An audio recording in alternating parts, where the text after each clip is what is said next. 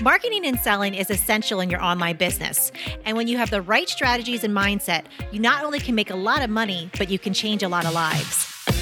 Welcome to the Online Marketing Podcast, where we help course creators, membership owners, and coaches market and sell their offers. We're your hosts, Paul and Melissa Pruitt. Let's dive in and get started. Welcome to the Mastermind Series, where you get to experience Paul and Melissa in their mastermind brainstorming and sharing different ideas on marketing and sales. My question is when starting out with no list and having to go social media to do reach, what, what are some best practices for that? I'm looking at specifically Facebook, and my worry is that I'm seeing a lot of people that have Facebook groups now saying that as the admin of the group, they're getting practically no reach anymore. That maybe their members are getting some reach, but if they post something, maybe only 1% of their people see it. So you, your goal is do you want to are you building a list or you just want to build a following or do you want to bring people into an offer? Like what where do you, what stage are you at? List first. Okay. List. All right, so let's open up to the group. Does anyone have any feedback or suggestions, anything you've done as far as on Facebook with growing your list, or have you seen anything that other people have done? There's Sarah. I'll put my hand up. so I actually launch which builds my list. So I run five day challenges to, and they're free challenges to then sell into my membership. Yeah. And it builds my list at the same time as launching. So. Love it. So one of the fastest ways to build a list is the launch. Yes. Right. So then a question I have on that is, is who do you address the challenge to if you have no list yet? So are you are you looking to do things that are going to be more organic or are you willing to do paid traffic? What what's your your method? I do some paid traffic, but I'm not bringing in any money yet, so I don't want to spend a lot of money doing that. Hmm. All right. Sarah. I didn't use paid traffic when I started. So I'm a dog trainer. So I posted it I I spent a long time doing it, looking for every relevant group that I was allowed to share my challenge in. The first challenge I ran, I had about 150 people in the group. Then I just each time I gradually grew, I started finding more groups that I could share. So yeah, now yes, I do run paid ads to it, which is so much easier. But initially, I didn't I didn't know what was going to happen. So yeah, I did it all free. I just didn't I didn't pay for anything to start. Yeah, I love it. Thank you.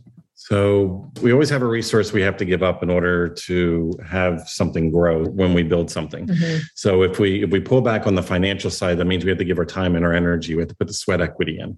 So as Sarah shared, is what you want to think about, and I think it's kind of the illusion that's online is like, oh, I have to create traffic. Nope, we're not getting people online that were never online before. We're not creating anything people are already online. They're already doing things. So we have to detour traffic that already exists. So we need to think of where are our people already hanging out? Where are they congregating? Where are they already having conversations? What's relevant to them? What's their natural engagement that they have all the time? And then we have to ask ourselves like are we invisible in that group? Are we invisible in that space? You know and this is real world and online. So if you had a real world business like for years we had a photography business mm-hmm. and it was in the wedding niche at one point well we went to bridal shows we went to like we went where brides would be type thing brides and grooms because if we weren't there we weren't visible then that's where the traffic was like we had to be relevant where they were but we also looked at networking events mm-hmm. and we mm-hmm. found other people that already had traffic and we got on their radar and we helped and in in a lot of ways so we had a lot of other people that already had traffic you know, like DJs, wedding uh, reception halls, things like that. We got on their preferred vendor lists and things. So that allowed, because they were already influencing these people. So on your end, where are people already hanging out? And in like Sarah's case, she found spaces where the groups or the spaces, real world or off online, they allowed a certain amount or a controlled element as far as being able to promote your offer or whatever it is. Not every group is set up that way. A lot of groups are set up by influencers mm-hmm. that they themselves want to promote something, so they're more protective. So you respect those sandboxes, that's those spaces, but where are the places that are safe that you can go out and create relevancy? When somebody wakes up this morning and they want a solution that you provide, do they think of you? Or do they not even know you exist? So we have to create relevancy. So when they do think of this solution that they are looking for you and the only way to do that is we have to put in the sweat equity. We have to, to go in and serve and give value and show up in other spaces.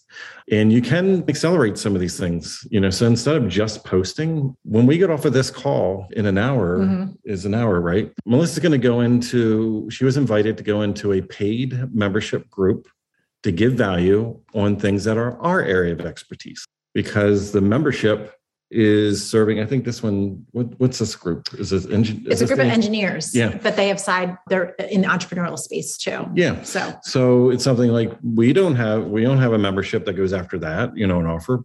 But what our knowledge and expertise is in marketing, memberships and courses and everything, they invited and they asked Melissa to come in and, and mm-hmm. speak. Now, can you see how that authority is very high? And like because it's the person of that paid program is inviting Melissa in as an expert so by default, we're probably going to see our email list pop, you know, today and tomorrow. People watching live as well as the replay that are from this person's membership. So we do a lot of speaking into other groups. Some of you that are in Amy Porterfield's world would have probably seen earlier this year. She has a paid program that has several thousand people in it, and their team asked us to do a one hour presentation inside of their group to talk about a technique that we do for our challenges. So can you see how that like has incredible opportunity? Because this isn't a free Facebook group. This is a paid one where people are paying monthly and we have the opportunity to go in, we get the stage and go in and speak for an hour on a very specific topic, which then creates immediate social proof and, and authority. And naturally people went and hunted us down for for some of the things that we offer. Yeah. So it just, but we have to get out. We have to. What I recommend though is uh, put it in your routine, a daily mm-hmm. routine, to go in and give value where it makes sense. And it's not always a straight line approach. You don't have to always look for like, you know, like in, for instance, in Sarah's case, like dog training groups. You don't have to maybe just pet groups, and there's a dog question that comes up all the time. Or maybe it's a dog agility group and she actually does different types of training. She comes in and speaks a little bit differently.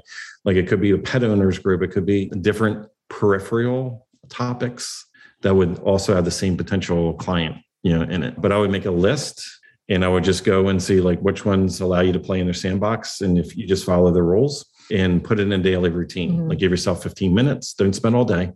Give yourself 15 minutes, go in, give value, show up, get out, come back tomorrow, see if there's any posts that are relevant, go in, give value. Next day, go in, give value. And you're just dripping.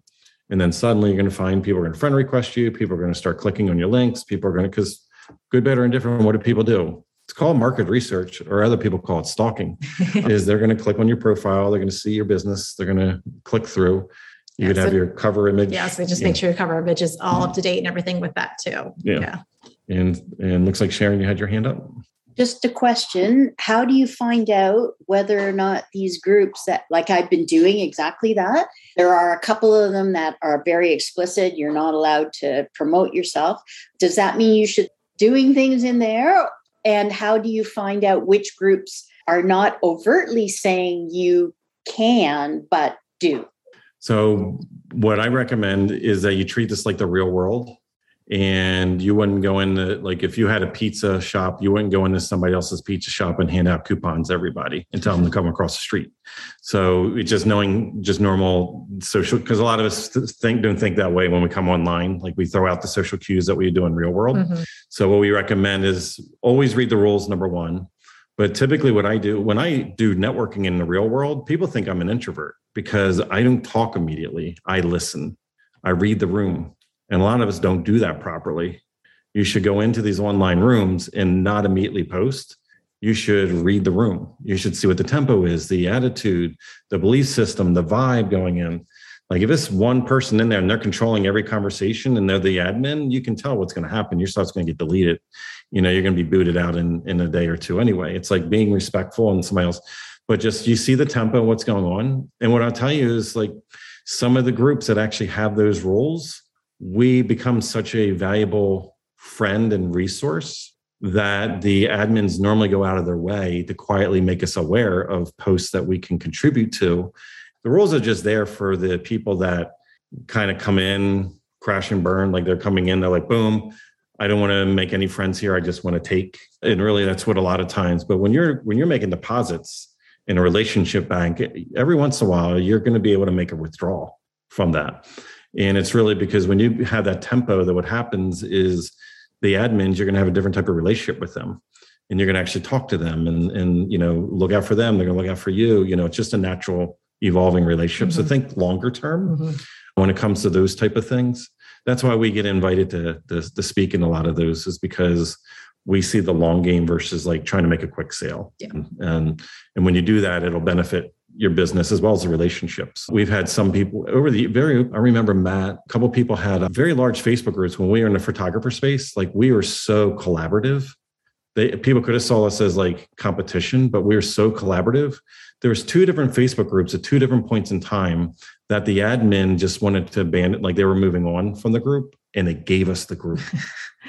So one was Mark, that was yep. a lighting one, yep. and the other one was about workshops. Yep. That was Matt. Yep. Like they gave us a groups that were like tens of thousands of people in it, you know, because we were just such a, a positive element in there. So just keep, just keep that in mind, you know, as far as the long game. Yeah. Yeah. Patty, did you have something too? The one thing I was going to add is that I've been very respectful. If I want to post something, I send something to the admins and I ask. Mm-hmm. And if they say yes or they say no, I respect it either way. And they have started tagging things in my posts and saying, please share it in the group with me. So building that relationship with them and respecting that they do have rules for a reason and and following them can be helpful. Yeah. Great. I love it. Awesome. Awesome. And here's a ninja thing. Sometimes when it's a big influencer, we give them access to one of our products as a complimentary give. And then they become one of our biggest raving fans and they actually promote us in their group. Mm-hmm. Yeah, I just did that. Yeah. So Hoping. Excellent. You never know. There's no guarantees. You know, we're just improving our odds. Awesome. So keep us posted, Kiva. All right, we'll do. Thank you. If you would like to work with us and our team to help you snap up more sales and incredible clients with a stellar marketing strategy that works, go to adaptivemembership.com and sign up for our waitlist.